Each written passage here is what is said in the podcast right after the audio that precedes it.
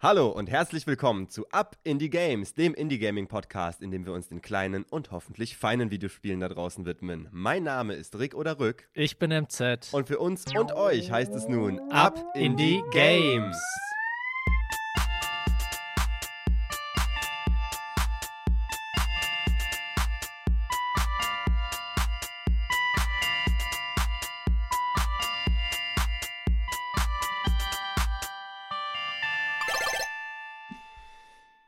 MZ, du alter Indie-Gamer. Was geht ab? Was geht ab? Ähm, kalt ist mir. Ja, es ist langsam die Wintermonate, die Tage werden kürzer, man merkt es, es ist so früh schon wieder dunkel schon irgendwie wieder so eine depressive Phase, irgendwie fängt an. Wobei ich sitze hier auch im, im T-Shirt, aber es ist diese anstrengende Zeit. Es, ich finde, es ist mal entweder zu kalt oder zu warm und irgendwie ist es auch so durcheinander und Zwiebelprinzip mit so Schichten und es ist irgendwie anstrengend. Ja, aber irgendwie ist irgendwie das Wetter ist total kalt morgens, man zieht sich mehrere Schichten an und dann vormittags, mittags ist man schon wieder durchschwitzt und muss Sachen ausziehen. Jetzt gerade spielt es ja auch komplett verrücktes Wetter. Es ist irgendwie November, wir haben 15 Grad teilweise.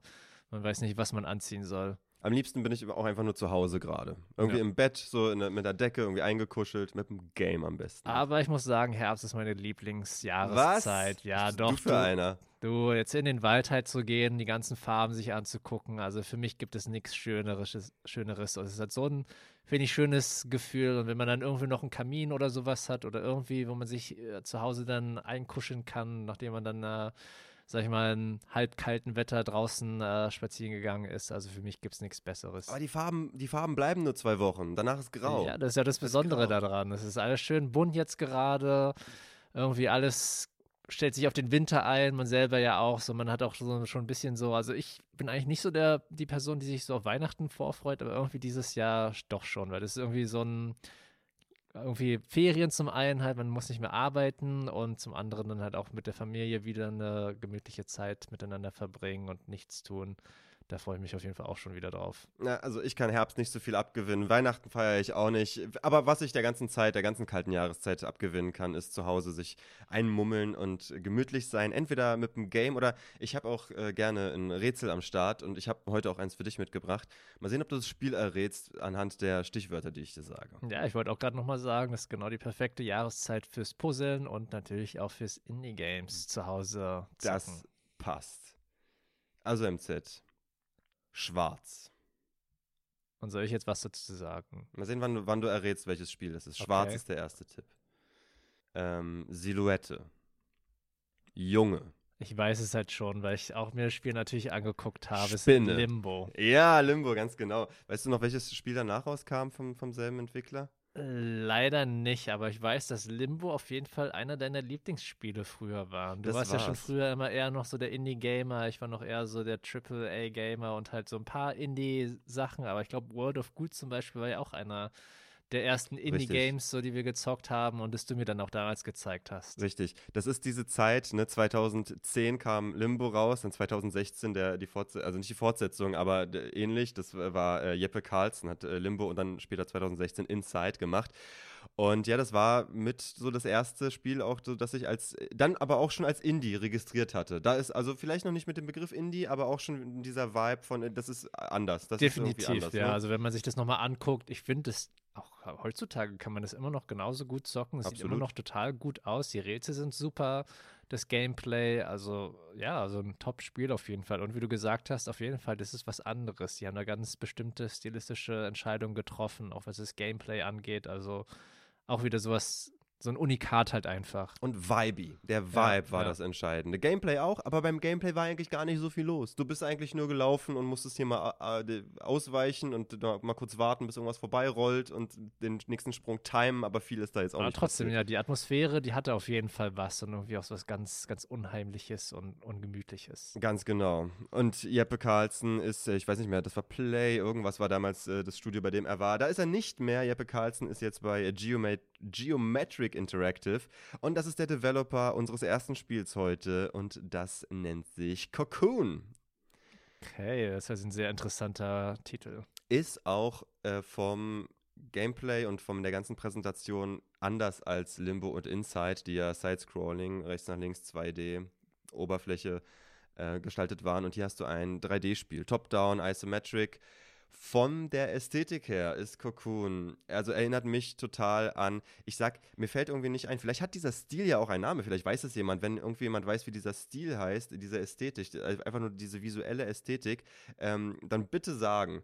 Ich sag immer glatt. Das sieht irgendwie glatt aus, so wie bei Tunic das ist irgendwie, weißt du, die Texturen haben nicht so äh, ein Gran, Gran, so, so ein, ich weiß, was weißt du, meinst, so, eine, ja. so eine taktile, granulare Oberfläche. Cartoony, aber trifft es irgendwie Ja. auch nicht so wirklich, oder? Es das ist auch ist so eher das Spiel, das ich irgendwie. vor, vorstelle. Ja, ich kenne es, wenn es so ein bisschen rund ist, so ein bisschen genau clean, wie du sagst. Aber auch spitz. Es ist auch spitz. Ja. Es ist auch rund und auch spitz. Es ist irgendwie äh, kantig und glatt und, und, und clean und äh, so jedenfalls. Und mich erinnert das ganz doll auch an äh, Monument zum Beispiel, falls du das kennst. Es ist ein Nee, sagt mir gerade nichts. Monument ist ein, ähm, das habe ich auf dem Handy gespielt, ist so ein auch Environmental, so wie nämlich Cocoon, dazu komme ich, komm ich gleich, so ein Umgebungspuzzlespiel, wo du an räumlich denken musst und so dann durch, äh, und auch optische, du läufst durch optische Täuschungen in, in Monument eigentlich durch. War Inside eigentlich äh, auch so schwarz-weiß wie Limbo? Ähm, war wenig Farbe, aber es gab farbliche Elemente, war nicht genauso gehalten. Okay, das ist aber dann auch nochmal so. auf jeden Fall, das sieht auf jeden Fall, denke ich, auch komplett anders aus. Dass es viel, viel bunter ist, mehr Farben, so ein bisschen auch teilweise so Neonfarben drin hat, oder? Ja, genau, genau. Ah, ja. Tunic und Death's Door geht auch schon, wobei bei Death's Door geht schon ein bisschen ästhetisch schon, schon ein bisschen mehr ab, mehr Details, aber Tunic und Monument sind so die Sachen, womit ich das ähm, vergleichen wür- würde. Was ist Cocoon für ein Spiel? Das ist, wie gesagt, ein Spiel, mit dem, bei dem du dich mit deiner Umgebung interagierend durch eine Welt bewegst und du musst eigentlich immer nur Rätsel lösen, die etwas damit zu tun haben, Dinge zu verschieben, Dinge zu bewegen, dich zu bewegen und deine Umgebung zu verändern. Das machst du, wie gesagt, indem du mit dieser Figur da durchläufst, so top-down-mäßig. Du bist ein, so ein Käfermensch irgendwie, du bist schon irgendwie so humanoid, aber hast auch so Flügel, du bist also ein Käfer. Na, Cocoon ist ja das Thema, das passt ja. Und du hast etwas dabei und das ist der entscheidende Gameplay-Twist bei diesem Spiel. Du trägst einen Ball mit dir rum. Okay. Und dieser Ball dient bei diesen ganzen Environmental-Puzzle-Sachen, die du machst, als Gewicht oder er muss mal irgendwo runterrollen oder auf den Schalter drauf oder durch Rutschen runter und so. Also das kennst du eigentlich als Element von anderen 3D-Spielen, wo das Ja. mal vorkommt, sowas Weißt zu du, machen. was ich genau daran mich erinnere? Sofort Half-Life 2, was wir auch letztens Ja. besprochen haben. Da war das ja auch immer mit irgendwelchen äh, Physics-Rätseln, Genau. Rätseln, die man dann halt lösen musste, um weiterzukommen. Genauso ist das hier auch. Aber der Twist geht noch ein bisschen weiter, denn du hast nicht nur diesen Ball immer dabei und musst ihn mit dir rumschleppen, um weiterzukommen, sondern immer wieder kommst du an Punkte in dem Spiel, wo du in den Ball reingehst. Das ist irgendwie das. Und das, ich habe auch gedacht, dieses Spiel ist total schwer zu erklären und es ist eigentlich gar nicht so komplex und simpel. Ich wäre so gerne beim Pitch dabei gewesen. Wie erklärst du dieses Spiel, ohne das zu zeigen? Also du brauchst, ich glaube, die, die, der hier, Jeppe Carlsen brauchte schon irgendwas zu zeigen, um das zu erklären, weil mir das jetzt auch schwerfällt. Also, du Also- hast diesen Ball dabei. Ja, so wie du mir das auch gerade erzählst, werden wir jetzt in den Comic werden auf jeden Fall Fragezeichen über meinen Kopf. Ja, also am besten, Leute, checkt euch das einfach mal aus. Guckt euch irgendwie so ein bisschen was da an und spoilern könnt ihr euch da eh nichts. Also eine große Story, äh, also da gibt es irgendwie so eine Story, das ist irgendwie Wollte ich dich da auch gerade fragen, gibt es da irgendwie sowas? Weil ich hatte es jetzt auch gerade ja im Voraus nochmal kurz äh, angezockt und es gibt überhaupt gar keine Oberfläche, also es gibt gar keine Healthbar oder irgendwie Ja. sowas. Und sehr alles irgendwie so simpel, clean halt gehalten und genau, da habe ich mich dann auch gewundert. Dann gibt es da irgendwie so eine Story oder irgendwie, was man verfolgt. Ich bin auch noch nicht ganz durch, aber ich würde sagen, bei dem Spiel ge geht es abgesehen vom äh, Erfolg, dann die Rätsel zu lösen, um das es es Erleben der Ästhetik. Der ästhetische Eindruck, den dieses Spiel macht, denn der ist massiv, auf jeden Fall. Dazu sage ich auch gleich noch was. Aber wirklich ne- ein Plot oder so kann ich dir jetzt gar nicht sagen. Ach, kann ja sein, dass es vielleicht noch wieder später vorkommt. Wenn es ja schon irgendwie sowas mit Kokun und irgendwie, du hast ja gesagt, du bist ja so ein Käfer. Ich weiß nicht, dass du da irgendwie vielleicht einen Kokun von Parasiten befreien musst oder du musst dich irgendwie weiterentwickeln, irgendwie Challenges überkommen. Und irgendwie, wenn du sagst, du gehst in den Ball rein, das hört sich ja auch so ein bisschen, nicht so Portal oder irgendwie so Parallelwelten, irgendwie so ein bisschen wieder so, Ja. weiß ich nicht. Also vielleicht ist da auch noch eine Symbolik, die ich noch nicht ganz rausgefunden habe. Ich bin ja auch noch nicht durch äh, bei dem Spiel. Also das Reingehen in den Ball, das heißt eigentlich einfach nur, an einigen Stellen erreichst du einen Punkt, da springt dein Charakter in diesen Ball rein, aber da drin ist halt einfach auch nur ein Level, das genauso funktioniert wie die äh, da draußen auch. Aber innen und außen hat auch Bezüge und interagiert so ein bisschen miteinander.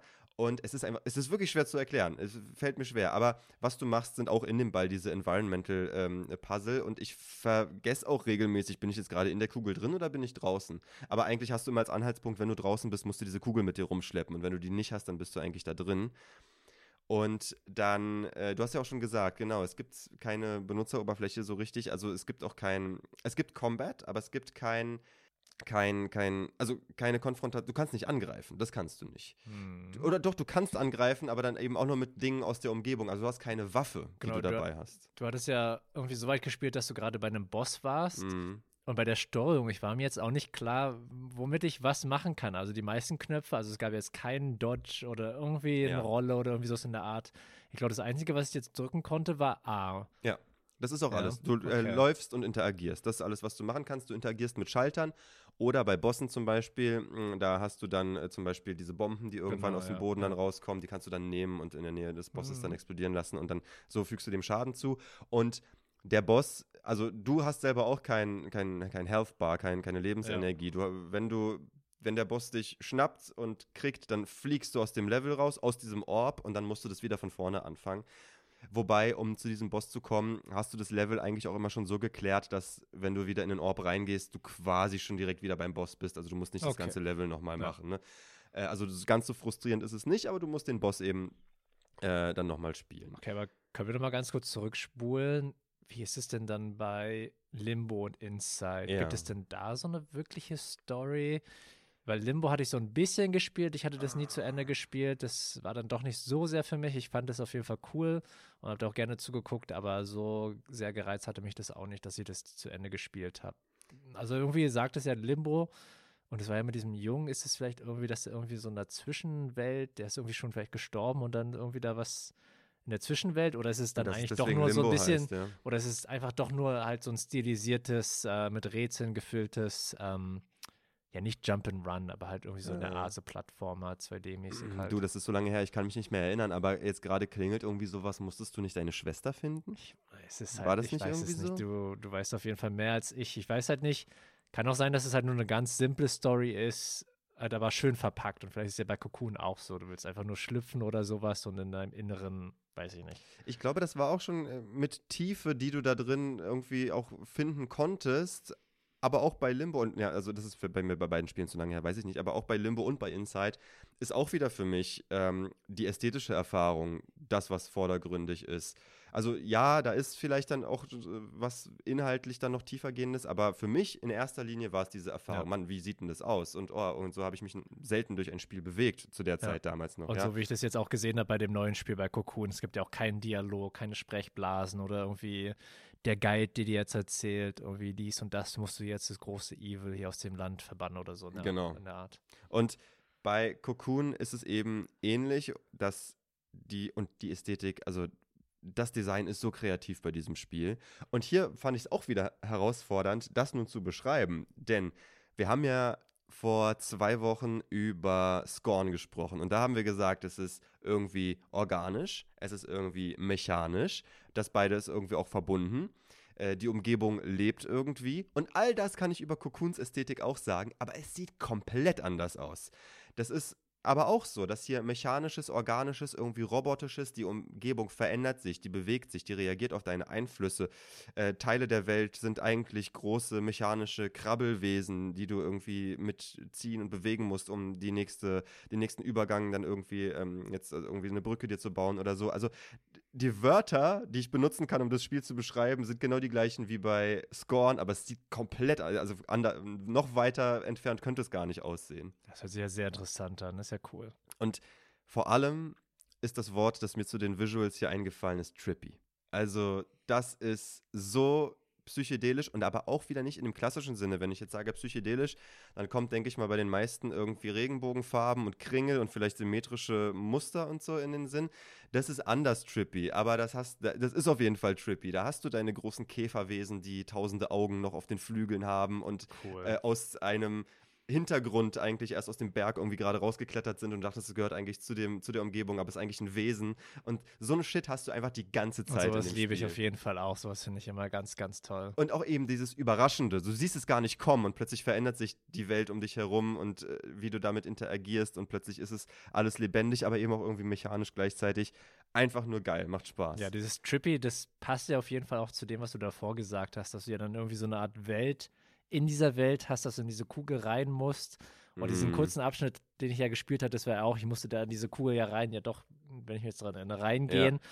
Und dann war ja da dieser Boss und da hast du wahrscheinlich davor auch schon nochmal Rätsel gelöst und wer weiß, vielleicht gibt es ja dann noch eine Kugel, wo dann noch tiefer rein muss und dann bist du in der Welt, in der Welt, in der Welt und so weiter. Und genau dieser trippy Aspekt, ich glaube, der, der trifft wirklich richtig gut zu. Ja, das ist ja dann vielleicht inhaltlich so Plot- oder Message-mäßig wieder etwas, wo einfach Interpretationsspielraum oder Offenheit einfach da ist, dass du dir da rausholen kannst, was, was du da drin siehst. Okay, hört sich dann natürlich auch so ein bisschen kryptisch halt an, weil, wie gesagt, es gibt keine Dialoge, keine Erklärungen, sondern ja, man muss sich das irgendwie selber ja. zusammenwürfeln oder irgendwie, keine Ahnung, erstellt sich da seine eigene Storyline. Kryptisch würde ich sagen, aber eben auch bildgewaltig, dass du den Eindruck hast, selbst wenn da jetzt nicht steht, da, das und das ist gemeint oder das irgendwie gesagt wird oder klar ist, irgendwas ist gemeint. Also irgendwas will mir das sagen, dieses nee, Spiel. der, hat sich, der hat sich sicher schon Gedanken gemacht, also auch bei den anderen Spielen definitiv.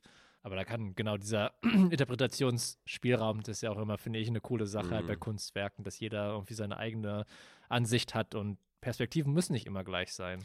Und künstlerisch ist dieses Spiel auf jeden Fall, also findet in vielerlei Hinsicht ganz, ganz viel Ausdruck. Du hast, wie gesagt, dieses Visuelle, aber der Sound, das Sounddesign ist auch super, das passt richtig gut dazu. Also es ist sehr sparsam, würde ich sagen, an Musik und Geräuschen, aber wenn sie kommen, dann sitzt es einfach ganz genau. Das passt. Es sind eigentlich auch statt Musik, die einsetzt, mehr so Cues oder Hintergrundgeräusche so und auch die Geräusche, die die Interaktion mit der Umgebung und mit Gegnern so, das ist alles auch, aber auch so clean und so clear und ähm, also wirklich eine ganz, ganz eigene Ästhetik, wo alles, alle Puzzleteile richtig gut zusammenspielen, um eine Erfahrung dir zu bescheren. Und ich glaube, das ist ja auf jeden Fall dann auch das Brainchild dann wieder von diesen Jeppe Carlson. Das war ja, glaube ich, bei Limbo auch genauso. So ganz wenig Sounds, aber total ja. atmosphärisch. Und die Sounds, die dann kommen, die sind dann auch, auch creepy und geben einen irgendwie dieses Unwohlbefinden. Ganz genau. Und die Rätsel an sich sind einerseits, also ich habe dazu zwei Gedanken gehabt. Die sind einerseits irgendwie total kreativ, ich glaube aber auch viel von diesem Eindruck, kreativ zu sein, kommt vom, von der visuellen Ästhetik und von der Präsentation. Denn eigentlich sind das alles Elemente, die du schon kennst. Das, sind, das ist alles, das hast du in Spielen alles schon mal gemacht. Etwas auf etwas drauf, auf einen Schalter draufschieben, irgendwas irgendwo hinschieben, damit du drüber gehen kannst, äh, irgendwas irgendwo runterrollen lassen und so. Also, das sind alles Elemente, die du kennst. Davon wirst du nicht erschlagen. Die Präsentation ist das, was es hier ausmacht. Und da wäre eigentlich so ein bisschen auch die Kritik bei mir, denn das Spiel ist gar nicht so schwer. Das ist eindrucksvoll und macht Spaß. Wobei, hm, wenn ich jetzt so drüber nachdenke, das ist, ist du fühlst dich clever bei dem Spiel. Aber es ist eben nicht so ein revolutionäres neues äh, Ding irgendwie, was du da machst. Trotzdem kommst du dir clever vor, deswegen ist es vielleicht gar nicht mal so ein Kritikpunkt. Aber ja, es ist jetzt nicht so, dass das super einfallsreich ist mit der, mit dem, mit dem Pool, aus dem der, äh, die Rätsel da schöpfen. Aber was mit diesem Pool gemacht wird, das, das, oder was mit diesen Rätseln gemacht wird, wie das präsentiert wird, das ist wirklich etwas Besonderes. Okay, ich meine, vielleicht auch für, sag ich mal, vielleicht eher Casual Gamers. Ich meine, wir haben jetzt jeweils schon mindestens 20 Jahre Gaming-Erfahrung, jeder von uns hinter sich. Wir haben schon einige Spiele gespielt und gesehen und äh, Vielleicht ist es jetzt nochmal neu, halt visuell schön verpackt und für uns ist es schon alles bekannt, aber vielleicht jemand, der noch nicht so viele Erfahrungen äh, mit Games hat, vielleicht würde die Person da einen großen Gefallen dran finden. 20 Jahre, fast 30 sind es schon. Ja, okay, aber wir spielen ja nicht, seitdem wir schon drei sind, oder? Nee, aber seit ich, seit ich 5, 6 bin, spiele ich auf jeden Fall schon, habe ich Gameboy. Ah, okay. Ich habe den mit 6 gekriegt, den Gameboy. Ja. Für dich selber sogar? Ähm, ja, also, na, ich glaube, das war offiziell noch der Familien-Gameboy, aber ich war die einzige Person, die den ah, benutzt okay. hat. Es ist ja, ja, dieses Casual-Ding kann ich sehen. Es ist aber gleichzeitig auch so ein Spiel, das, also jedenfalls bei mir so ein Flow-State irgendwann erreicht. Also dann, ich bin dann so für die Session, ich, so wenn ich dann drin bin, dann will ich das auch länger spielen. Dann habe ich irgendwie Bock. Ja, ja, dann habe ich Bock. Dann ist es auch so, die Erfolge, die du dann hast in dem Spiel, wie gesagt, du fühlst dich clever und dann willst du irgendwie mehr davon haben. Jedenfalls ging es mir so. Und das hat auch wir haben ja auch dieses Zen-Thema immer mal wieder hier bei uns. So, das ist so ein Zustand. Ja, es gibt ja auch irgendwie diese aufregenderen, actionmäßigen Teile bei dem Spiel, dass du dann auch mal ausweichen musst und so, diese Bossfights, aber also das ist wirklich so ein, ja, so ein Flow. So also, ein, also so ein vielleicht Zustand. kann man auch sagen, es ist vielleicht so ein bisschen casual-mäßiger. Es muss ja jetzt auch nicht immer das allerschwerste Spiel sein, Mhm. das alles komplett schwierig macht. So Elechead denke ich irgendwie so daran, Ja. dass man da irgendwie Stunden dran äh, den Kopf sich zerbricht, sondern einfach, wo man ein bisschen sich zurücklehnen kann, die Visuals äh, genießen kann, die Story vielleicht auch genießen kann. Ja, wenn du sagst, das hat man alles schon, dann so ein bisschen vielleicht was Neues würde man sich ja doch schon wünschen, aber kann doch auch einfach nur eine entspannte Session halt sein. Besonders je älter man wird, desto weniger Zeit hat man ja natürlich auch für so eine Games. Und äh, da kann es auch so für zwischendurch ja auch ganz cool sein. Insgesamt würde ich sagen, es ist ein geiler Remix von bekannten Gameplay-Elementen. Die Präsentation ist hervorragend, ganz herausragend. Wenn ich mir jetzt über die Bewertung so Gedanken mache, Cocoon, das ist eben auch noch so ein Ding. Musste, musste ich übrigens auch schon bei verschiedenen Spielen, die wir besprochen haben, darüber nachdenken. Der Titel. Bei Inscription habe ich mich da so aufgehängt bei dem Titel noch, weißt du? Der, der Titel, was Mhm. macht der noch mit deiner Interpretation davon, was mit dem Spiel überhaupt so abgeht? Bei Cocoon, hm, das ist ja auch Transformation, ne? Cocoon, ne? da kommt eine, geht eine Raupe rein, kommt ein Schmetterling raus. Deswegen verteile ich an Cocoon heute auch Schmetterlinge. Okay, aber im Prinzip, man weiß ja nicht, ob ein Schmetterling am Ende Stimmt, es kann rauskommt, auch oder? etwas ganz anderes rauskommen. Von mir gibt es aber Schmetterlinge, weil ich sie Okay, so schön finde. Und Cocoon kriegt von mir vier von fünf Schmetterlingen. Man hat ja dann irgendwie so eine bestimmte Vorstellung, wenn man den Titel hört. Mhm. Ähm, und interpretiert da vielleicht möglicherweise Sachen schon rein, die vielleicht auch gar nicht der äh, Realität entsprechen. Es sind ja auch irgendwie die, das Innere dieses Balls, wenn das jetzt vielleicht ein Cocoon ist, ja, wenn so gemeint ist. Es gibt ja, wie gesagt, auch Bezüge zwischen den Rätseln da drin und den Rätseln da draußen. Und ja, ich, also, pff, ich weiß nicht. Ich bin jetzt zu keiner endgültigen Interpretation gekommen, aber ich glaube, das ist auch wieder so. Äh, Du findest da, jeder findet da irgendwas drin und jeder findet da irgendwas anderes drin. Ja, aber hört sich cool an auf jeden Fall, das Spiel. Gefällt mir. Okay, kommen wir jetzt von etwas kryptischen, äh, einer anderen Welt mit ganz wenig Oberfläche, meditativen, zen-mäßigen Gameplay zu einem eher wieder in der Realität angesiedelten und ich mache auch weiter mit meiner Streak von Aufbau-Management-Spielen. Wir sprechen heute über Two Point Hospital beziehungsweise über die Two-Point-Reihe. Denn letztens ist nämlich auch in diesem Jahr sogar, glaube ich, Two-Point College herausgekommen. Aber nach dem, was ich mir jetzt angeguckt habe, ist es im Prinzip genau dasselbe. Also einfach auch nur wie ein Reskin. Das hatten wir auch, glaube ich, jetzt schon bei manchen anderen Bei Sachen. Kingdoms war das so, ne? Genau, dass es halt einfach genau dasselbe Spiel ist, einfach nochmal anders verpackt und vielleicht ein paar andere Sachen sind ganz leicht verändert, aber im Prinzip ist es genau dasselbe. Und zwar sind wir dann auch wieder so ein bisschen, das hatte es auch letztes Mal mit Stardew Valley, wieder so diesem Kapitalismus und dem System, in dem wir irgendwie gerade leben, weil diesmal haben wir nämlich ähm, ein Aufbaumanagement-Spiel in einem anderen Setting, aber das ist im Prinzip egal, weil das halt äh, auf alles Mögliche übertragbar ist.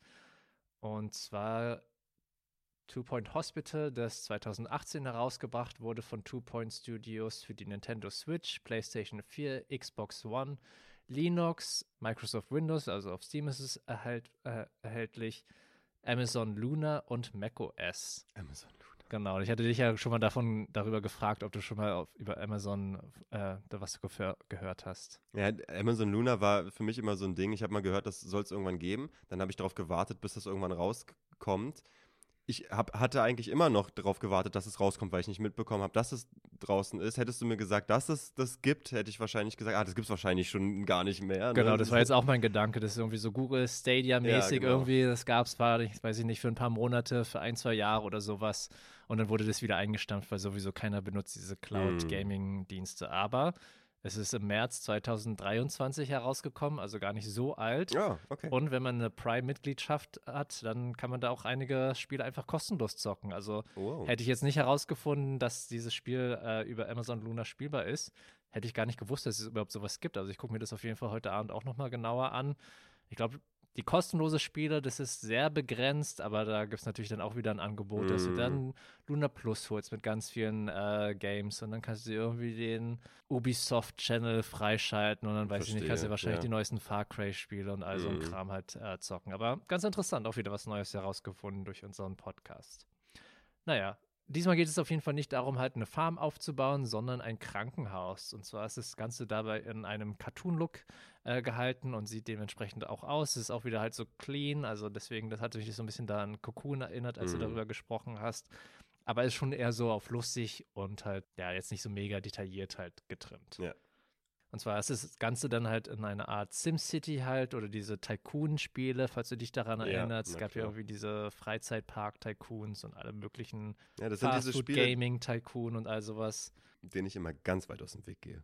Genau. Viele von denen, muss ich sagen, machen mir auch nicht so viel Spaß. Ähm, aber ich dachte auch, dass dieses Spiel mir gefallen wird.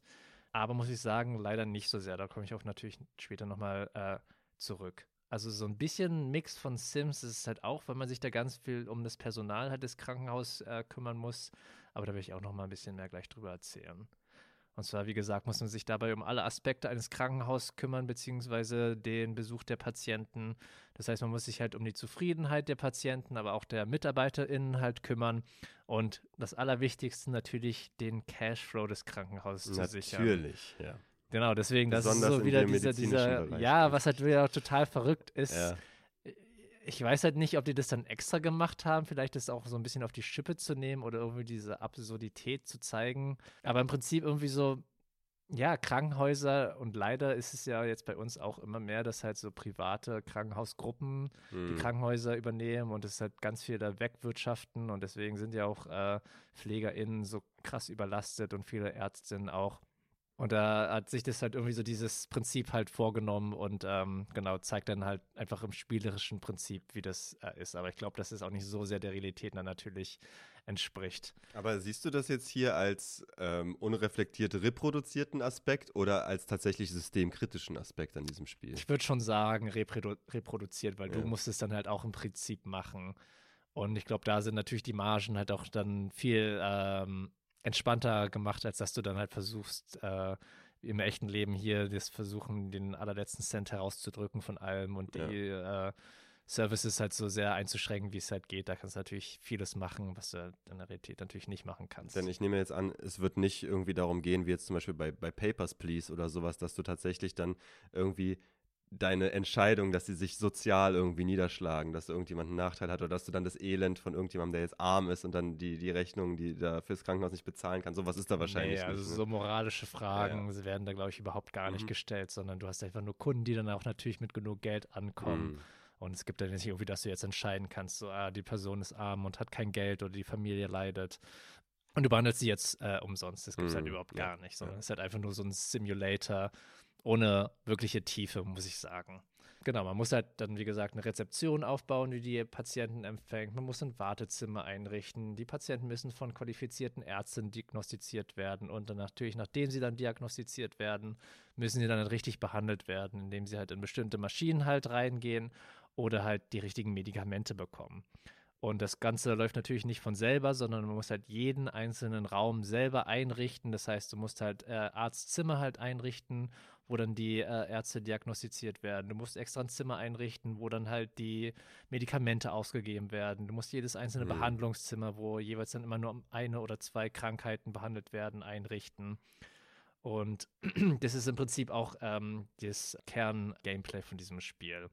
Genau, und auch das Personal muss halt weitergebildet werden und zufrieden gehalten werden. Die haben dann auch manchmal so halt Eigenschaften, die dann halt ähm, entweder natürlich positiv oder sich auch negativ auf das Spielgeschehen äh, auswirken. Und genau, wie gesagt, man muss sie halt auch weiterbilden. Und die müssen halt auch zufrieden gehalten werden, damit sie halt weiter im Krankenhaus arbeiten. Also das dann halt auch wieder so ein bisschen eher so halt an Zahlen halt gucken, wie viel mm. kann ich denen mm. zahlen, damit sie zufrieden sind und im Krankenhaus bleiben. Und es verändert sich natürlich auch äh, über die Zeit so ein bisschen. Und wie gesagt, muss man halt äh, den Cashflow verbessern, indem man dann halt auch schön kapitalistisch irgendwelche Getränkeautomaten, irgendwelche Kioske, irgendwie Stationen, okay. wo du halt Ballons verkaufen kannst, kennt mm. man ja mhm. irgendwie. Das irgendwie spiegelt sich das halt auch alles aus der Realität halt so wieder. Das hat dieses ganze, total diese Commodification so von diesen yeah. ganzen Sachen im Krankenhaus da halt wieder gespiegelt werden. Aber ich würde schon noch sagen, halt eher unreflektiert oder vielleicht, dass man halt einfach diese andere Seite auch so ein bisschen sieht, dass es halt irgendwie so dieses Business halt ist, Krankenhaus zu betreiben. Und irgendwie müssen Krankenhäuser ja im Prinzip aber auch ja wirtschaftlich sein. Also, sie können ja auch nicht komplett einfach nur Geld aus dem Fenster werfen, weil dann irgendwann ist ja das äh, Krankensystem auch äh, am Ende. Aber trotzdem, irgendwie so ein bisschen zwiespaltig finde ich das dennoch äh, die Herangehensweise.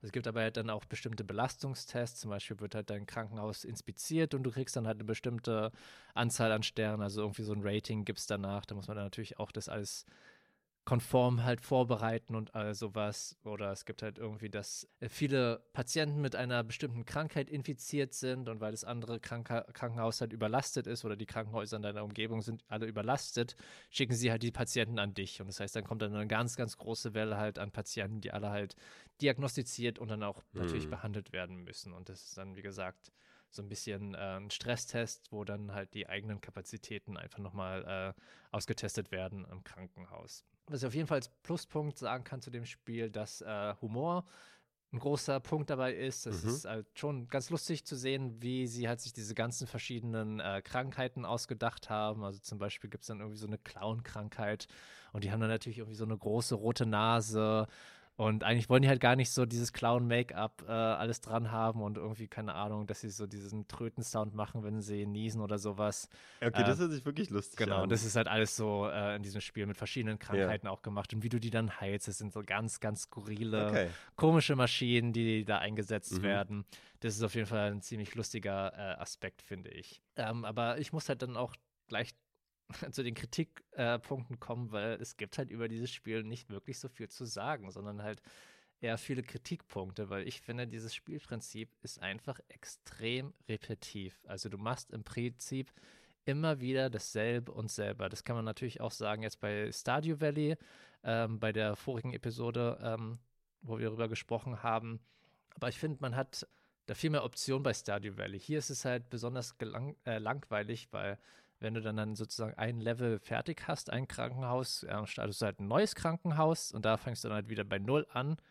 Und die Sache ist, du musst halt, wie gesagt, jedes Zimmer einzeln einrichten. Du musst mhm. jedes Mal den Grundplan errichten, du musst die Wände hochziehen, du musst eine Tür reinmachen, du musst das ganze Equipment reinmachen, Deko und all sowas, damit halt das Level sozusagen äh, von dem Untersuchungszimmer zum Beispiel hochgeht und dein Arzt besser diagnostiziert. Und ich muss sagen, das ist eine richtig, richtig elendige Aufgabe. Das macht, finde ich, ich glaube, ich habe das bis zum fünften, sechsten, siebten Krankenhaus gemacht und dann fand ich mich, ich, ich fühlte mich einfach blöde dabei, dass ich halt schon wieder genau dasselbe mache, weil mhm. was da auf jeden Fall halt gefehlt hat, das hatte ich auch jetzt bei manchen äh, Reviews gesehen auf Steam, dass es halt einfach so ein Copy- und Paste-Button irgendwie gibt, dass du sagst, dieses Areal will ich kopieren und mir einspeichern und dann kann ich das einfach auch in den nächsten äh, Krankenhäuser übertragen. Also ich bin mir sicher, es gibt einige Leute, die haben da Gefallen dran und machen das gerne nochmal alles, aber ich fand das einfach total stupide und es hat überhaupt gar keinen Spaß gemacht, hat jedes Mal diesen Grund, Raum halt einfach von Grund auf neu zu machen und du verschwendest so, so, so viel Zeit, jedes Mal für dieselben Krankheiten und dann natürlich, kannst du ja schon vorstellen, mit jedem Krankenhaus kommen neue Krankheiten dazu, neue Challenges und all sowas, neue Sachen hm. werden mhm. freigeschaltet. Aber im Prinzip fängst du, wenn du bei Null anfängst, du machst auf jeden Fall mindestens für eine halbe bis eine Stunde machst du halt wieder einfach nur noch die, genau dieselben Sachen, die du davor auch schon mal gemacht hast. Gibt es denn dann keine größer werdende Herausforderung für dich? Also wenn du diese Elemente hast, wie du, wenn du dir solche Module machen kannst, die du immer wieder benutzen kannst. Das ja? kannst du ja nicht. Das, ist ja die Sache. Okay, aber dann, also, was ist denn dann die steigende Schwierigkeit bei dem Spiel? Oder gibt es die überhaupt gar nicht?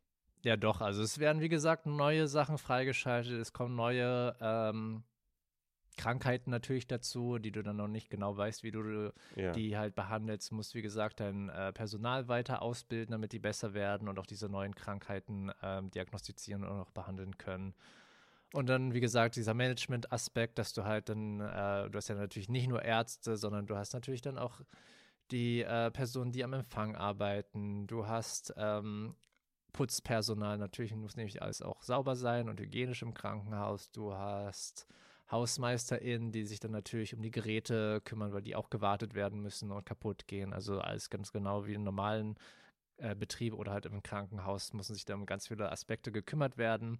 Und ich denke, der einzige äh, Schwierigkeitsgrad sozusagen, der sich erhöht, ist halt, wie gesagt, dass halt immer mehr Patienten kommen und dass halt natürlich das Krankenhaus äh, von Level zu Level größer wird und halt neue ähm, Fälle, Krankheiten, Behandlungsmöglichkeiten halt dazukommen und es so in dem Prinzip komplexer wird. Aber wird es halt nicht wieder, wirklich, weil es wird halt immer genau dasselbe. Also wirklich eine Komplexität fehlt auf jeden Fall bei diesem Spiel, finde ich. Mhm. Das ist halt, finde ich, bei Stadio Valley oder halt sowas wie Anno oder halt diese ganzen anderen Sim-Sachen halt auf jeden Fall anders. Wir hatten ja auch mal über dieses äh, Kingdoms gesprochen, ne, mit Two, Two Crowns. Würdest mhm. du sagen, dass es da ähnlich ist? Da, dieser Aspekt, dass das ähm, ein repetitives Spielprinzip ist und du Variaz und Variationen von, von dem Spiel alle dasselbe Grundskelett haben? Ja, auf jeden ja. Fall. Und das ist halt, wie gesagt, nee, jetzt nicht nur bei den beiden verschiedenen Spielen, halt Two Point Hospital und Two Point College. Also Two Point College habe ich selber nicht gespielt. Ähm, aber trotzdem zwischen den einzelnen Krankenhäusern ist es halt wirklich genau dasselbe. Und wie gesagt, du fängst halt wieder bei Null an. Du musst die Rezeption aufbauen, Wartezimmer.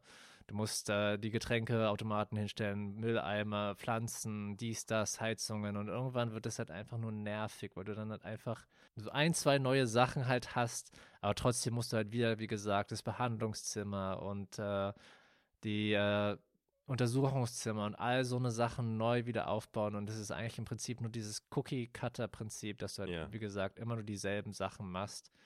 Aber du musst es halt alles händisch auch nochmal machen. Du kannst halt einfach nicht nur sagen, ich will dieses Areal kopieren und setze es nochmal rein, sondern du musst es halt einfach alles selber von Hand machen. Und das ist halt richtig, richtig nervig, finde ich. Hast du denn aber dann vielleicht irgendwie so ein, ne, noch so ein Element, dass du die die Krankenhäuser nicht jedes Mal gleich strukturieren kannst, weil dann ab irgendeinem Level sind dann vielleicht statt Verletzungen nur auch noch ansteckende Krankheiten dabei und die ansteckenden können nicht neben den, weiß ich nicht, gegen den ohne Immunsystem sein oder so. Also gibt es dann irgendwie nochmal sowas gestalterisch, irgendwie globaleres, größeres, worüber du dir Gedanken machen kannst oder auch nicht? Hm, da kann sein, dass ich es halt nicht weit genug gespielt habe. Ähm, ich kann ja auf jeden Fall sagen, dass wenn ein Patient verstirbt oder eine Patientin, dann wird auf jeden Fall ein Geist übrig bleiben und dann müssen mhm. sich halt die HausmeisterInnen äh, darum kümmern, die saugen den halt dann da ganz geil. elendig auf, wie jetzt so ein Ghostbusters-Film.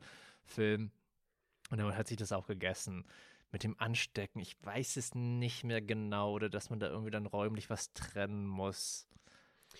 Ah, es kann gut sein, dass es irgendwas mit Ansteckung gab und so, aber man muss auf jeden Fall sich, glaube ich, am ehesten darauf konzentrieren, dass es halt möglichst effizient alles läuft, mhm. damit, du, damit die dann natürlich nicht versterben und, und die zufrieden rausgehen und dein Krankenhaus empfehlen, das ein gutes Rating bekommt und dass du natürlich vor allem am Ende genug Cash hast. Und der Humor im Spiel, würdest du sagen, dass vielleicht der so tragend ist, dass dieses Spiel trotz Gameplay, das irgendwie sich wiederholt und nicht so anspruchsvoll ist, dann wenigstens der Vibe so ist, dass es einfach Spaß macht, Zeit mit dem Spiel zu verbringen.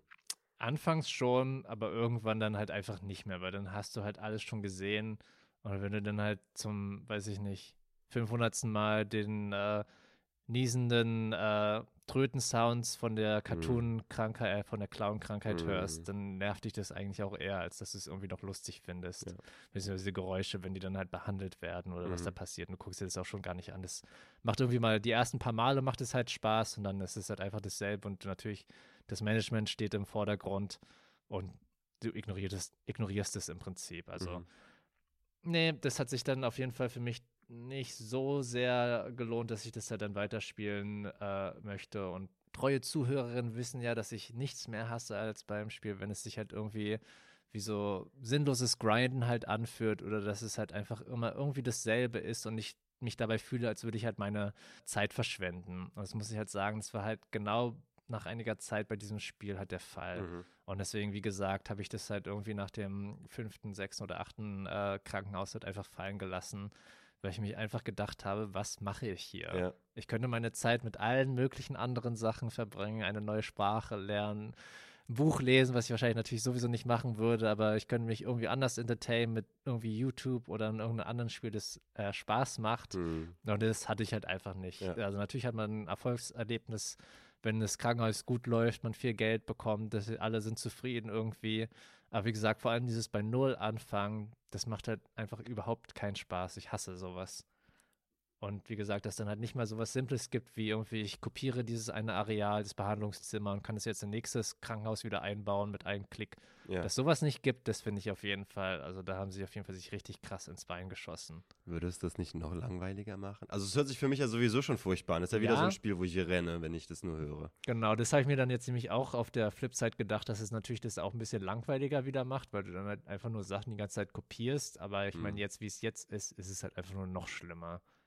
Weil da könntest du dann wenigstens vielleicht noch irgendwie andere Challenges halt drin haben, was vielleicht mit den Infektionen oder sowas in der Art, wie du das äh, erwähnt hast. Aber du verbringst halt den Großteil einfach, äh, Großteil der Zeit einfach nur, dann halt nochmal dieselben Räume aufzubauen und dann, ja, ist es Winter und den Patienten ist kalt und dann musst du halt Heizung installieren. Das ist so halt die neue mm, Challenge. Mm. Und das ist dann, also sorry, das ist halt einfach nur lame. Ähm, genau, und einen weiteren Kritikpunkt, äh, den ich jetzt gelesen habe, als anstatt dass ich ihn jetzt selber halt erfahren habe, weil wie gesagt, irgendwann habe ich halt einfach aufgehört, das zu spielen. Ab einem bestimmten Punkt muss man einfach drei andere Spielerinnen finden, um halt weiterzukommen. Also ab einem bestimmten Krankenhaus später im Spiel musst du das im Koop-Modus machen. Das kannst du nicht alleine schaffen. Das heißt, im Prinzip kannst du das Spiel nicht alleine durchspielen. Was ich finde, überhaupt nicht geht bei solchen Management, Tycoon, Sim-Spielen, weil das ist für mich ein Genre, das auf jeden Fall einfach für einen Einzelspieler ist. Wenn man Bock hat, das im Koop-Modus zu machen, ja, auf jeden Fall, kann ich auf jeden Fall auch den mhm. Reiz sehen. Aber ich vor allem bin so ein Kerl, ich zocke das dann eher so irgendwie so abends, nachts und dann, keine Ahnung, wenn es halt dann äh, kein Arbeitstag ist, dann spiele ich das bis spät in die Nacht hinein und verliere mich einfach in dem Spiel. Und da will ja. ich mich jetzt nicht mit anderen Personen organisieren und irgendwie äh, da drei andere Spieler auch noch äh, für, für eine Spielerin. Und da muss ich dann halt auch sagen, vor allem, sagen wir mal, irgendwie zehn Jahre später, wenn es keiner mehr spielt, dann kannst du im Prinzip das Spiel nicht durchspielen. Ja, okay, verstehe. Denn, also ich habe erstmal gerade gedacht, das ist die erste Sache, die du zu dem Spiel sagst, die ich jetzt interessant finde. Nee, also für Aber mich spielt es halt absolut gegen den Charakter von solchen ja. Spielen, weil das geht einfach nicht für mich. Also Koop-Modus als Alternative, aber nicht gezwungen. Das mhm. geht, finde ich, überhaupt gar nicht. Mhm. Und das ist auch nicht Local Koop, ist da auch keine Option, das ist immer online, ja. Äh, ja, bin ich mir ziemlich sicher, mhm. dass es nur online ist. Und die Sache ist dann halt auch nicht nur, dass du dann halt dieses eine Krankenhaus aufbaust und dann halt irgendwie da die, Ste die Sterne irgendwie dann halt eines Tages äh, freischaltest, sondern so wie ich das gelesen habe, musst du dann auch kleine Aufgaben täglich machen. Ich weiß jetzt nicht, über welchen Zeitraum das ist, aber dann müssen halt vier SpielerInnen halt alle regelmäßig sich einloggen, dieses Spiel spielen, diese Aufgaben machen, damit sie dann halt weiterkommen in den Spiel. Und sorry, für mich geht sowas halt einfach überhaupt nicht, dieses forcierte irgendwie miteinander spielen und kollaborieren. Also, mhm. Also im Prinzip mag ich sowas, ich liebe sowas halt ähm, in Spielen allgemein. Ich ja, mag ich mehr Spieler, Spiele mehr als Einzelspieler. Ja, kommt schon drauf an. Also ich bin ja jetzt nicht irgendwie der Typ, der sagt, ich spiele nur Einzelspielerspiele oder Mehrspielerspiele, aber so Koop-Sachen finde ich eigentlich ein Riesenfan von. Aber in diesem Genre, finde ich, geht das überhaupt gar nicht, vor allem wenn es dann halt forciert ist. Ist dir ähm. eigentlich bei Managementspielen egal, was du managst, also welche, wie das jetzt so thematisch eingefasst ist, ob das jetzt ein Krankenhaus ist oder eine Raumstation oder eine Schule oder was auch immer? Oder also ist da das Gameplay für dich das Wichtigere oder äh, guckst du zuerst irgendwie auf den, auf den Vibe drumherum? Oder wie, wie? Weil, also ich, für mich, ich, also gut, vielleicht ist es auch einfach das Genre, aber mich reizt an, an dem Management-Aspekt einfach so wenig, dass ich immer überlege, okay, was ist daran noch interessant? Ähm, also für mich das Setting, würde ich sagen, steht eher im Hintergrund. Es muss, ist natürlich so irgendwie so die erste Sache, die einen irgendwie anspricht, irgendwie so eine Farm von deinem Großvater irgendwie herrichten. Ähm, oder du bist irgendwie bei Anno und bist irgendwie im Mittelalter und irgendwie abenteuerlich und Inseln besiedeln und all sowas.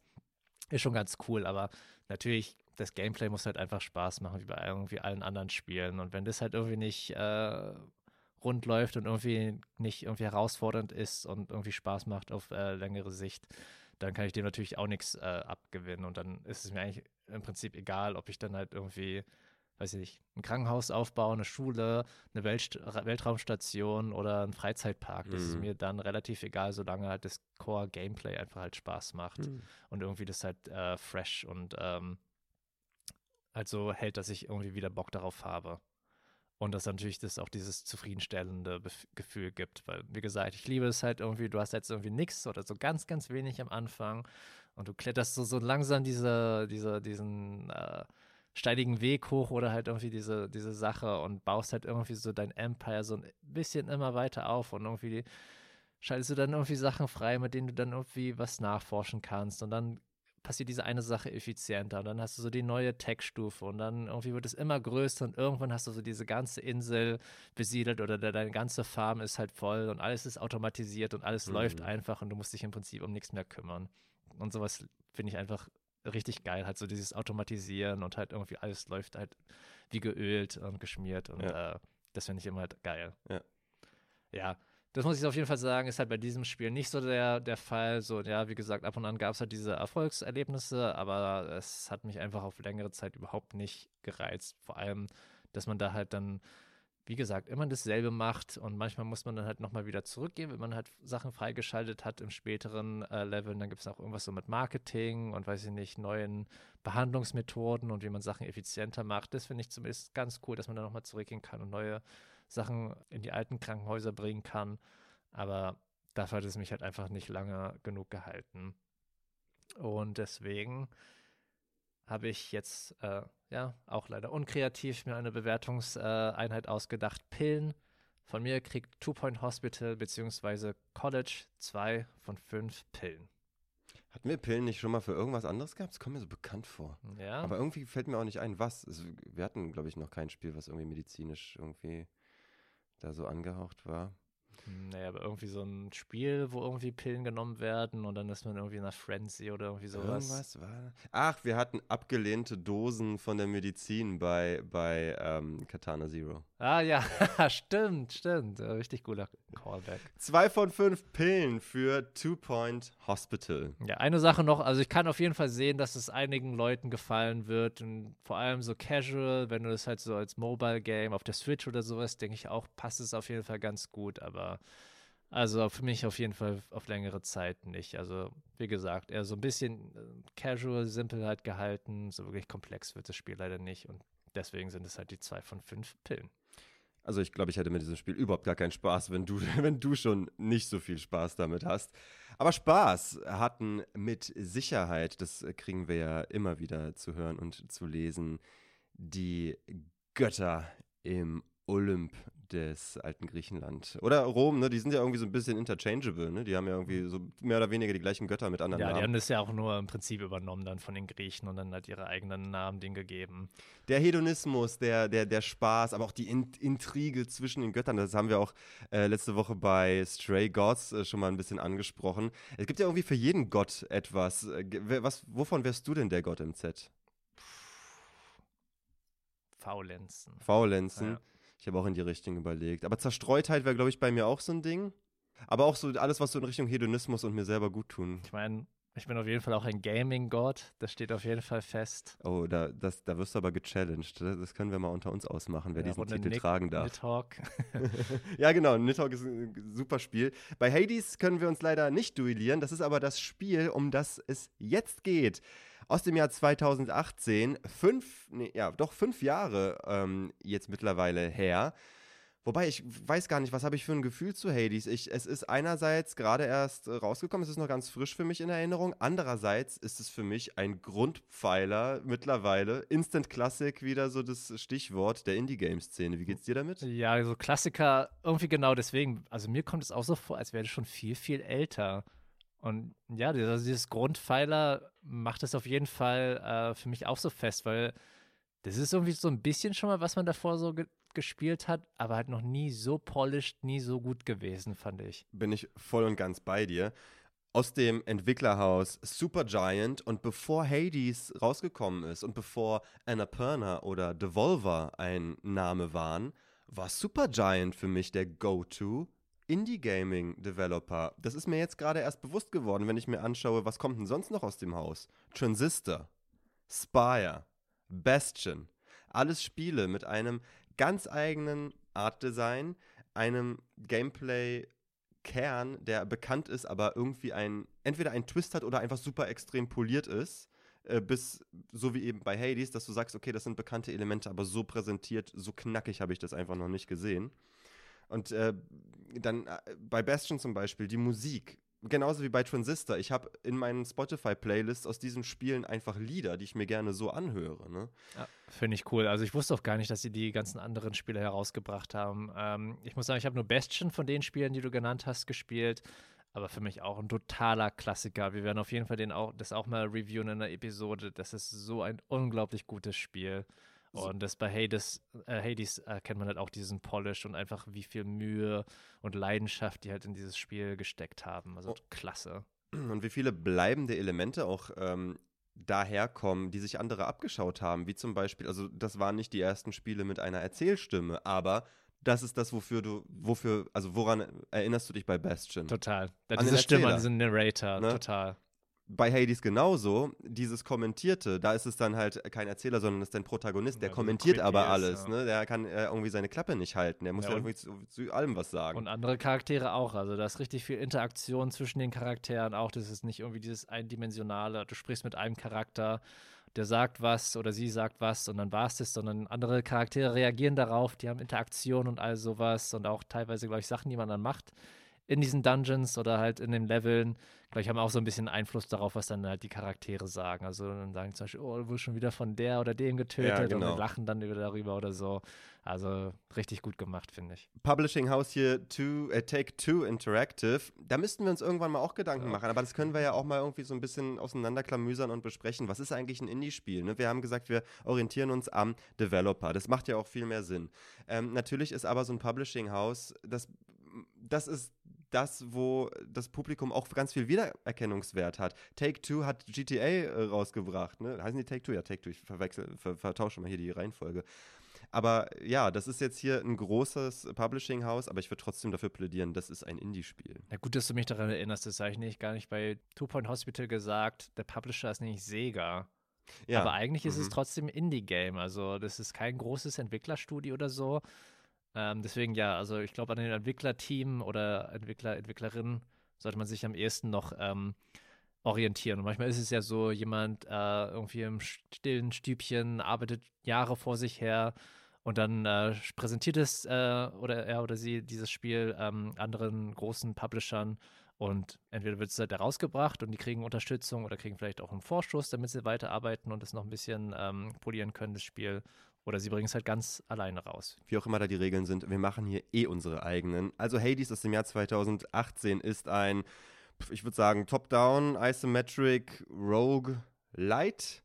Ja. Ja, das ist ja wieder, ich, ich, bin immer noch bei dem Gedanken, wir haben noch nie ein Roguelike gespielt. Wir haben immer nur Roguelites Vielleicht gespielt. müssen wir eine Roguelite, nee, Roguelike Episode einfach machen und dafür extra Spiele spielen. Mir fällt kein Spiel ein, außer Rogue, das ein Roguelike ist. Aber gut, anderes ja, aber Rogue Thema. kann ja nicht Roguelike sein, oder das ist ja Rogue halt schon. Genau, aber welches andere Spiel ist denn genauso? Das geht ja darum, dass du nicht dieses Carry-Over in die nächste Runde hast, sondern immer komplett von vorne anfängst. Ja. Ne? So, jedenfalls ist das hier bei Hades genauso. Du hast diese Carry-Over-Elemente und das ist das erste Spiel und ich glaube deswegen, also nicht nur deswegen, aber das war für mich ein Aspekt, der mir gleich von vornherein aufgefallen ist und ich denke vielen anderen auch. Hier ist die Gameplay-Struktur narrativ eingefasst. Das heißt, dass du immer wieder zurückkommst und immer wieder von vorne anfängst, schlägt sich in der Geschichte nieder. Also es wird kommentiert. Das hat eine äh, Bedeutung. Das ist Teil der Geschichte. Denn die Geschichte ist, du schlüpfst in die Rolle von Zagreus. Zagreus ist der Sohn von Hades, dem Herrscher der Unterwelt. Und Zagreus ist nicht nur frech, sondern er ist auch der Unterwelt überdrüssig und hat keinen Bock mehr da zu sein und möchte da raus. Ich glaube, einer der Hauptpunkte war ja auch, dass er seine Mutter sehen wollte, oder? An der Oberfläche. Ganz genau. Es gibt da, und das Spiel, das Spiel wird ganz, ganz, ganz schnell, das wird uns wahrscheinlich auch jetzt gleich beim Besprechen auffallen, wie viel da drin steckt. Nicht nur gameplaymäßig, sondern eben auch narrativ und inhaltlich und von den Möglichkeiten, die du im Spiel hast, ja. Also ja, es gibt, geht äh, erstmal inhaltlich um dieses Rebellieren gegen den Vater und um das irgendwann wird, also ist glaube ich kein großer Spoiler, das wird schnell klar, um die Frage, wer ist eigentlich meine Mutter? Mm. Okay, so tief habe ich glaube ich das auch noch gar nicht gespielt, dass es zu mhm. dem Aspekt kam.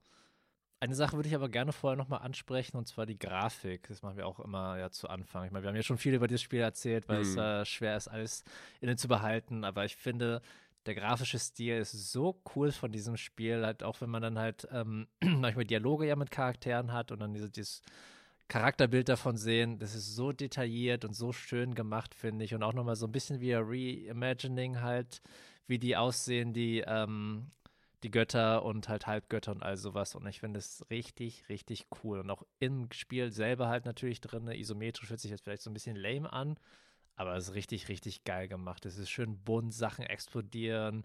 Man hat äh, Feedback halt von den Sounds halt, die kommen, wenn man halt einen Gegner besiegt. Das hört sich so richtig, richtig zufriedenstellend an. Also ich finde dieses ganze Sound- und Grafikdesign richtig geil. Absolut, bin ich absolut bei dir. Es ist für mich auch so eine Mischung aus irgendwie Art Deco mit, mit, mit, mit ähm, so Comicbuch und Boah, wie würdest du das? Also, das ist halt auch ja, wieder so. ganz, ganz, irgendwie so ein Mix, halt auch so ganz vielen verschiedenen Sachen. Irgendwie so, so creepy und gruftmäßig. Es gibt auch ganz viele verschiedene äh, Welten und ähm, wie die dann auch aussehen. Also, ich bin, bin total kreativ und wir hatten es jetzt auch gerade ja nochmal ganz kurz für unser Review gespielt, beziehungsweise bist ja recht weit in deinem Run gekommen, jetzt nach all den Überraschenderweise, Jahren. ja. ja. Und die Details, also ich habe jetzt auch wieder ganz viele neue Details einfach äh, entdeckt, die ich halt, als ich selber gespielt habe, überhaupt nicht äh, mir aufgefallen sind, nicht gesehen habe. Wie bei Stray Gods ist das wieder dieser Remix und irgendwie so dieses Zusammenführen von diesen alten äh, mythologischen Figuren und Szenarien und Kontexten in einem ganz modernen Gewand. Das ist zwar nicht im Heute und in der modernen Welt angesiedelt, aber trotzdem finde ich, ist es ein ganz frischer Zugang zu diesen Charakteren und deren, deren Beziehungen. Da ist irgendwie, das ist, okay, gut, seit es diese Geschichten gibt über die Götter, ist Teil dieser Geschichte, dass die eigentlich genauso sind oder noch viel schlimmer als äh, Menschen. Ne? Die haben ihre Intrigen und ihre Unsicherheiten und ihre Geheimnisse und sonst was alles. Aber die, so wie das hier präsentiert ich, ist, finde ich das einfach richtig fresh. Das macht richtig Spaß wo du jetzt darüber erzählst, irgendwie erinnert mich das so ein bisschen an Marvel, weil das halt irgendwie so quippy und irgendwie so alle haben irgendwie so einen lustigen Spruch drauf und irgendwie, ja, wollen irgendwie so das letzte Wort haben und all sowas. Also irgendwie, irgendwie erinnert mich das daran. Gut, 2018 hatten wir vielleicht noch nicht die Schnauze voll davon. Es soll ja auch bald, äh, wahrscheinlich dann 2024, zumindest zum Testen, Hades 2 irgendwann Ja, also da ne? freue ich mich auf jeden Fall sehr drauf. Vielleicht sind wir ja nach dieser ganzen Marvel-Phase da ja ein bisschen empfindlicher, was das Gequippe angeht. Mal gucken. Aber das Gequippe, muss ich sagen, ist bei Hades trotzdem geil. Das macht Spaß. Richtig gut. Das Voice-Acting ist mega in diesem Spiel. Und halt auch, wie gesagt, die Interaktion, wie die aufeinander reagieren und so. Top-Tier. Also richtig, richtig gut. Und du begegnest denselben Charakteren immer wieder. Immer, immer wieder. Und die haben jedes Mal was Neues zu sagen. Also ich glaube, ich habe auch nicht in den, glaube ich, 28 Stunden, die ich es gespielt habe, irgendwie eine Voice-Line zweimal gehört. Das, also, das ist Punkt, vielleicht dreimal habe ich eine Line nochmal gehört. Ansonsten ist es wirklich, wie viel haben die aufgenommen für dieses Spiel, frage ich mich immer. Und, ja, und wie viel davon habe ich noch nicht gehört und es ja, ja. liegt einfach nur auf der Festplatte un, ungenutzt, ja. Ja, und es gibt auch natürlich so viele Nebencharaktere, mit denen du ja noch nicht mal unbedingt interagieren musst. Also du kannst im Prinzip einfach nur die Story spielen oder du kannst eigentlich auch, musst mit niemandem sprechen unbedingt. Du kannst einfach immer nur wieder reingehen ja. und halt äh, diese, sag ich mal, Dungeons halt Level spielen bis zum Ende. Aber es gibt halt so viele Sachen dann noch zu entdecken und so viele lustige Charaktere auch. Also, wie du gesagt hast, ja, dieses freshe, quippige ist auf jeden Fall dabei. Und auf jeden Fall richtig viele Lacher hat mir dieses Spiel auch einfach beschert. Mir genauso. Und du kannst dieses Spiel, wie du sagst, ja genau nur als dieses Roguelike oder Light, wie auch immer, dann Ding nehmen und diese Experience machen, da durchgehen. Aber du kannst auch sagen, ich möchte hier mit jedem reden und alles rausfinden. Und da ist sehr, sehr viel. Sehr, sehr, sehr viel. Mhm. Du hast nämlich, nochmal zurück zum Spielprinzip, diese Hub-Welt. Das ist Hades, da sitzt dein, dein Vater am Schreibtisch, administriert da irgendwie die toten Seelen rum. Dann hast du alle Götter, die da irgendwie auch mit ähm, affiliiert sind um dich herum. Du kannst mit denen dann interagieren und so viel freischalten. Es gibt in diesem Spiel so viele Upgrade-Systeme, verschiedene Währungen. Du hast Darkness, Crystals und Gemstones und Nektar. Und dann kannst du, wenn du mit den Göttern interagierst, entweder dir die Standardinteraktion mit denen halt durchführen und irgendwas von denen bekommen, aber du kannst denen auch nochmal ein Geschenk geben. Das ist dann nochmal eine andere Interaktion, die getriggert wird. Also da gibt es super viel freizuschalten, herauszufinden und eben zu verändern und zu behalten, was sich dann in deinen Runs niederschlägt. Also es gibt, und deswegen würde ich eher sagen Roguelite, Elemente, die global einfach bleiben, für auf dich, jeden deine Fall. Upgrades. Genau, da kann man sich ja auch auf jeden Fall ganz viel auswählen, dass du entweder in die eine Richtung gehst oder in eine andere Richtung gehst und ja. dann auch verschiedene Sachen kombinieren kannst. Also es ist ganz, ganz, ganz große Auswahl. Und dann gehst du, das ist ja auch äh, Rogue-typisch, jetzt sage ich gar nicht mehr Like oder Light, ich sage einfach Rogue-typisch, dann gehst du halt von Raum zu Raum. Und da hast du dann pro Run, Run-spezifische Upgrades. Die kriegst du immer, wenn du den Raum geklärt hast. Ne? Das ist ja diese Clear the Room, das Prinzip, dass du alle Gegner besiegen musst. Dann erst kommst du in den nächsten Raum.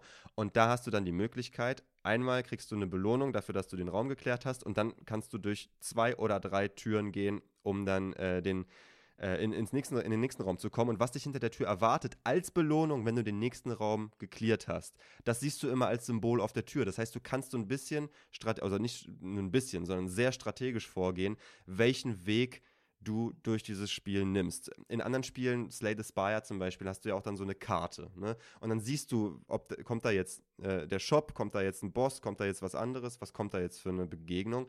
Und hier machst du das anhand dieses Symbols an der Tür fest. Genau, da gibt es ja auch ganz viele Synergien dann, die durch die verschiedenen Götter. Also jeder Gott hat ja dann eine bestimmte Eigenschaft. Wie war das bei Zeus zum Beispiel, dass er dann irgendwie mit Blitzen irgendwas hat und dann kannst du irgendwie Schockschaden äh, nochmal machen. Und wenn du dann dasht, hinterlässt du dann irgendwie nochmal einen Blitz oder so, der nach unten kommt. Und da gibt es dann ganz viele verschiedene Kombinationen, dass man das, weiß ich nicht, mit ja. Aphrodite oder mit irgendeinem anderen Gott zusammen macht. Und da gibt es dann so viele verschiedene Möglichkeiten, die miteinander zu kombinieren, weil es gibt ja einmal dann diesen Dash zum Ausweichen, der kann dann auch Schaden machen, wie gesagt, wenn er dann irgendwelche Sachen wenn hinterlässt. genau, ja. Genau, du kannst Sachen deflektieren, also zurück äh, Schießen von Gegnern. Du kannst, äh, du hast einmal eine, glaube ich, eine Special-Attacke mit jeder verschiedenen Waffe. Genau. Glaub, wie viele Waffen gibt es denn eigentlich? Fünf, sechs, ich glaub, acht, acht oder so? Ich glaube acht. Ich glaube auch acht. Genau, irgendwie noch eine alternative Attacke. Beim Speer war das ja zum Beispiel, dass du den werfen kannst und wieder zurückrufen kannst. Und was war denn das andere? Und dann haben wir nochmal irgendwie eine andere Special-Attacke mit diesen roten Dingern, oder? Also ich bin auch, ich, das ist ja auch so, da steckt ganz viel drin, das benutze ich überhaupt ja, ja, gar nicht. Das ist schon fast teilweise überfordert. Man muss irgendwie so seinen eigenen Stil finden, wie man äh, an dieses Spiel herangeht. Und das finde ich ist halt auch voll cool und hat so viel Replayability, dass wenn du vielleicht ja. irgendwie das jetzt schon mal einmal mit dem Stil geschlagen hast, dass du dann sagst, entweder vielleicht benutze ich jetzt diesmal die Alternativattacke oder die äh, besonderen Attacken oder ich nehme eine ganz andere Waffe und gehe da ganz anders her her heran. Und das finde ich halt mega cool, dass es da so viel Auswahlmöglichkeiten gibt und sowieso, wer liebt es denn nicht, verschiedene Waffen äh, auszuprobieren in so einem Spiel und äh, da dann halt nochmal, wie gesagt, dann die Upgrades auszuprobieren, welche Kombis funktionieren gut miteinander und so. Und es gibt ja dann nicht nur die Götter, es gibt Shops, es gibt dann nochmal mhm. Äh, diese Granatapfel-Sachen, die dann irgendwie auch nochmal Sachen verbessern. Du kannst eine Waffe verbessern mit diesen äh, Dildos, äh, Hammer, glaube ich, war das. Also mit da den Dildos? Daedalus. Ach, Daedalus Hammer. Ja, ja, genau. ja, da gibt es so ganz viele verschiedene äh, Kombinationen und Möglichkeiten, wie man, was man upgraden kann. Also das ist wirklich unglaublich überwältigend fast schon, aber auf eine gute Art, finde ja, ich. Bin ich ganz bei dir. Ich denke, jeder spielt dieses Spiel anders. Das möchte dieses Spiel, denke ich auch. Das ist da ganz, ganz klar so ein Ding, dass, dass du herausgefordert bist, deinen eigenen Weg zu finden, dieses Spiel zu spielen. So, und auf dem Weg nach draußen musst du von Raum zu Raum, das ist das eine Ding, aber dann musst du auch von äh, Realm zu Realm, ne, von Bereich der Unterwelt zu Bereich der Unterwelt. Das sind erstmal diese drei unteren, das sind, warte, ich habe es mir aufgeschrieben, auswendig kann ich das nicht, Tartarus, Asphodel und Elysium. Und dann am Ende hast du den Tempel Styx, wo dann dein Vater auf dich wartet. Und den musst du dann am Ende auch noch schlagen. Und dann bist du raus, aber damit ist das Spiel nicht vorbei. Und zu viel spoilern müssen wir auch nicht. Und dieser zyklische Charakter ist ja wie gesagt auch ins Narrativ eingefasst, also das Spiel spielst du nicht nur einmal durch, das machst du mehrmals.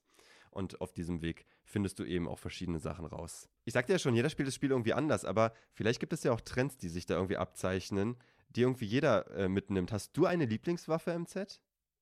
Nee, muss ich sagen, ich habe auch nicht alle ausprobiert. Also natürlich so ein bisschen halt, aber ach, ich weiß nicht, was denn die Anfangswaffe gewesen? Schwert, glaube ich, war das, oh, das oder? Das weiß ich schon gar nicht mehr. Ja, schon so lange her. Also gibt's ja, ich weiß auf jeden Fall, dass es den äh, Pfeil und Bogen gibt. Es gibt irgendwie so eine mhm. Faust, die äh, ziemlich stark ist. Ähm, ich habe da auch wirklich lange heraus, äh, beziehungsweise ausprobiert, bis du mir dann mal den Tipp gegeben hast, oder beziehungsweise gesagt hast, dass du den Speer am liebsten benutzt. Und ja. da, das war für mich sozusagen der äh, Code-Knacker oder was auch immer, dass ich das Spiel endlich schlagen kann, weil die Waffe ist wirklich richtig gut gewesen.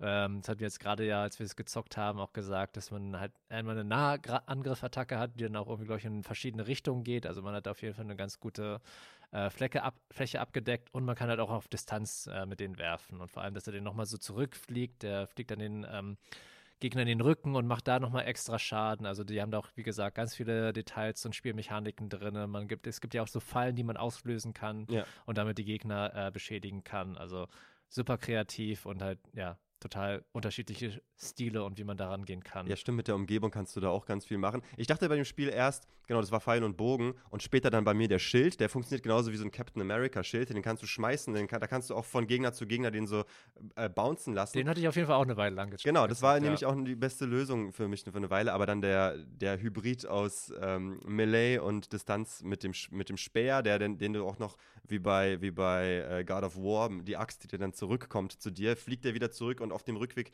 kann der auch nochmal Schaden zufügen. Also das in Kombination mit irgendwelchen Upgrades ist, also das ist unser, ne, unser beider Geheimtipp, würde ich mal sagen, an die Zuhörerinnen und Zuhörer, äh, für äh, Hades als Waffe.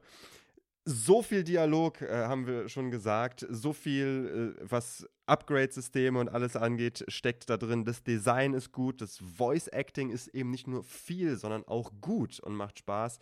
Art-Design macht Spaß, Style macht Spaß und dann eben auch dieses, die ich, also diese Kompetenz des Videospielemachens, die ist für mich ganz, ganz deutlich da drin und nicht nur die Kompetenz, sondern auch die Liebe dafür.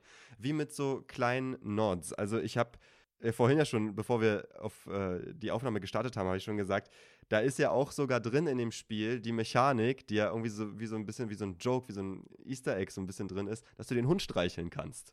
Da ist ja der Höllenhund mit den drei Köpfen, ich habe vergessen, wie der heißt. Da kannst du auch einfach, danke, kannst hingehen und den streicheln, dafür gibt es extra. Und das, hat keinen Effekt, soweit ich weiß, oder? Also es reagieren auf jeden Fall andere Charaktere darauf, was ganz lustig ist. Ja. Ähm, ich habe jetzt gerade nochmal nachgeguckt, es gibt sechs Waffen insgesamt. Es Okay. gibt das Schwert, den Speer, den, das Schild, den Bogen, dann gibt es die Fäuste, die haben wir äh, erwähnt, und es gibt noch so ein Geschütz aus Adamant. Ich glaube, das ist irgendwie so waffenmäßig, aber das hat jetzt auch Hm, irgendwie keine riesige äh, Reichweite. Also irgendwie so maschinengewehrmäßig war das. hm, hm. Aber genau, Schild war auf jeden Fall einer meiner Lieblingssachen, das Schwert und dann der Speer. Mit dem habe ich es dann endlich geschafft. Ja, und die, und die Schusswaffe, ne, die Pistole oder das Gewehr oder was es auch immer ist, bekannt aus der griechischen Mythologie. Wie das da Mhm. reinpasst, weiß ich auch nicht, aber es ist ja auch einfach geil. Es ist ja auch irgendwie so ein bisschen, also ganz nah am, am Quellmaterial, an dieser Mythologie, aber irgendwie auch so ein bisschen fuck it, es soll einfach Spaß machen und cool Ja. sein. Das das Und passt halt auch. irgendwie, Und ist halt einfach ja. lustig, so ja. Und du hattest noch gesagt, es gibt nicht nur das Pet the Dog als Referenz, sondern es, was gibt's noch? Auch das Fischen. Ja. Das habe ich nicht gefunden, aber angeln kannst du auch in dem Spiel. Naja, das ist halt auch die Sache. Es gibt halt, wie gesagt, so viele kleine Details und manchmal muss man, man sie- übersieht es auch ganz viel. Es gibt dann halt immer so einen ganz kleinen Punkt, so einen Leuchtepunkt. Mhm. Äh, da gibt es auch manchmal halt ähm, bestimmte Orte, da kann man hingehen und dann sagt er irgendwas über bestimmte Welten oder irgendwie Mhm. nochmal so Hintergrundinformationen, auch über aus der griechischen Mythologie oder so. Also total cool, noch informativ. Also ich glaube, die sind teilweise auch wirklich nah, sage ich mal in Anführungszeichen, an dem Source Material dran Mhm. gewesen, aber auch natürlich dieses Reimagine auf, auf moderne, wie mit dieser Waffe halt, dieser infernalen Waffe, mit der man schießen kann. Aber genau, in manchen Stellen gibt es dann halt, dass du da dann halt äh, hingehst und dann wirft er halt da deine Angel rein und dann macht es irgendwie nochmal so ein Sound-Cue und da muss man halt drücken und kann, kann man irgendwie so einen höllischen Fisch irgendwie da äh, aus dem Wasser oder aus der Lava herausholen. Und das Coole ist, dann gehst du halt nochmal zurück. Es gibt ja da, wo man halt immer respawnt, dann halt auch einen Koch und dann kann man das geben, dieses, diese, diese Fische und dann kriegt man, glaube ich, irgendwie auch nochmal irgendwelche Special Items oder sowas. Also da gibt es ganz, ganz viele kleine Details und Dialoge, die man damit freischaltet und Interaktionen. Also Mhm. super detailliert und super polished alles gemacht. Wie wollen wir das Spiel denn bewerten? Fällt dir eine Einheit ein, die dazu passt, MZ? Hm, also müsste schon irgendwas Höllisches sein, Was oder? Höllisches? Was Griechisches Hörner? oder was Höllisches? Wa- Was ist denn so höllisch? Was ist denn da? Ja, mir fallen dann am ehesten natürlich irgendwelche Hörner dann ein. Hörner? Ja, wahrscheinlich auch, weil ich jetzt gerade so viel Baldur's Gate 3 spiele und da so viel auch mit Teufeln und sowas halt vorkommt. Ey, nur mal so, das ist auch ein Indie-Game, ne? Ja, also wie gesagt, ich glaube, das werde ich auf jeden Fall auch nochmal, wenn ich es dann endlich fertig gespielt habe, äh, reviewen in unserem Podcast. Hades hat zwar keine, aber der Teufel hat welche. Nehmen wir teuflische Hörner oder Teufelshörner? Ja, oder fällt dir was anderes ein? Vielleicht was mit Blut oder irgendwie sowas Gory-mäßiges? Blutopfer? Nee, aber wir irgendwas, wir Opfer hatten wir schon bei of the Bluttropfen. Lom- beim Bluttropfen. Ich lass, bleiben wir doch bei den Hörnern. Okay. Bleiben wir bei den teuflischen Hörnern. Von mir kriegt Hades auf jeden Fall fünf von fünf äh, teuflischen Hörnern. Nicht nur aufgesetzt, sondern geschenkt als äh, oder überreicht als mein bewertender äh, Preis hier bei uns im Podcast. Denn das ist für mich durch und durch ein Videospiel. Es ist einfach ein richtig gutes Videospiel. Es hat eine gut, ein gutes Gameplay, also ein überragend gutes Gameplay mit einer Komplexität, die du in Anspruch nehmen kannst, wenn du möchtest, aber nicht musst.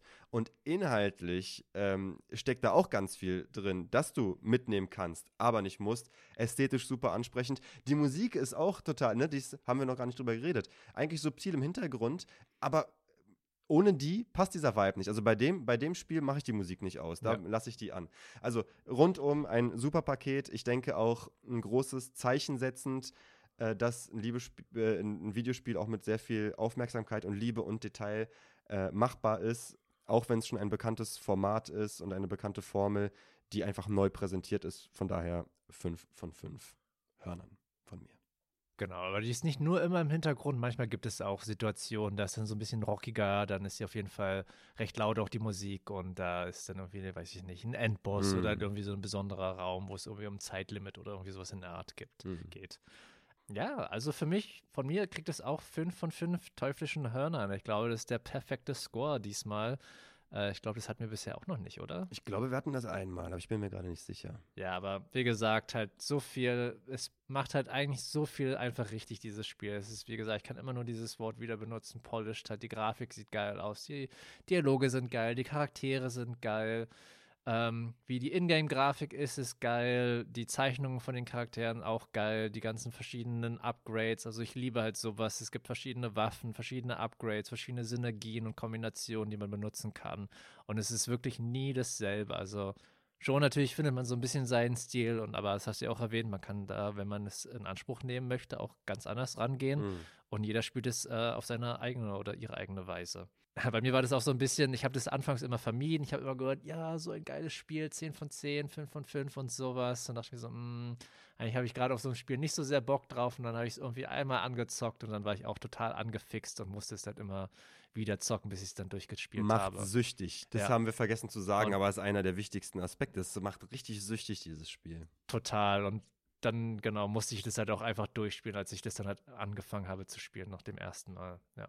Dann ist das doch ein schönes Schlusswort, MZ. Was auch immer ihr da draußen mitteilen wollt, Kommentare, Anregungen, Fragen, Ideen für weitere Spiele, tut dies gern per E-Mail an upindiegames.farnfunk.de. Folgt uns auf Instagram und TikTok at Farnfunk, um immer auf dem neuesten Stand zu bleiben. Gebt uns 5 Sterne direkt in eurer Podcast-App und abonniert unseren Kanal auf YouTube. Erzählt euren Freunden von uns, das hilft uns alles sehr. Vielen Dank an Niklas für die Musik, vielen Dank an euch alle da draußen fürs Zuhören. Es war mir wie immer eine Freude, MZ. Und ich hoffe auch, dass es euch so viel Spaß beim Zuhören macht, wie es uns gemacht hat beim Aufnehmen. Bis zum nächsten Mal. Ciao, ciao. Tschüss.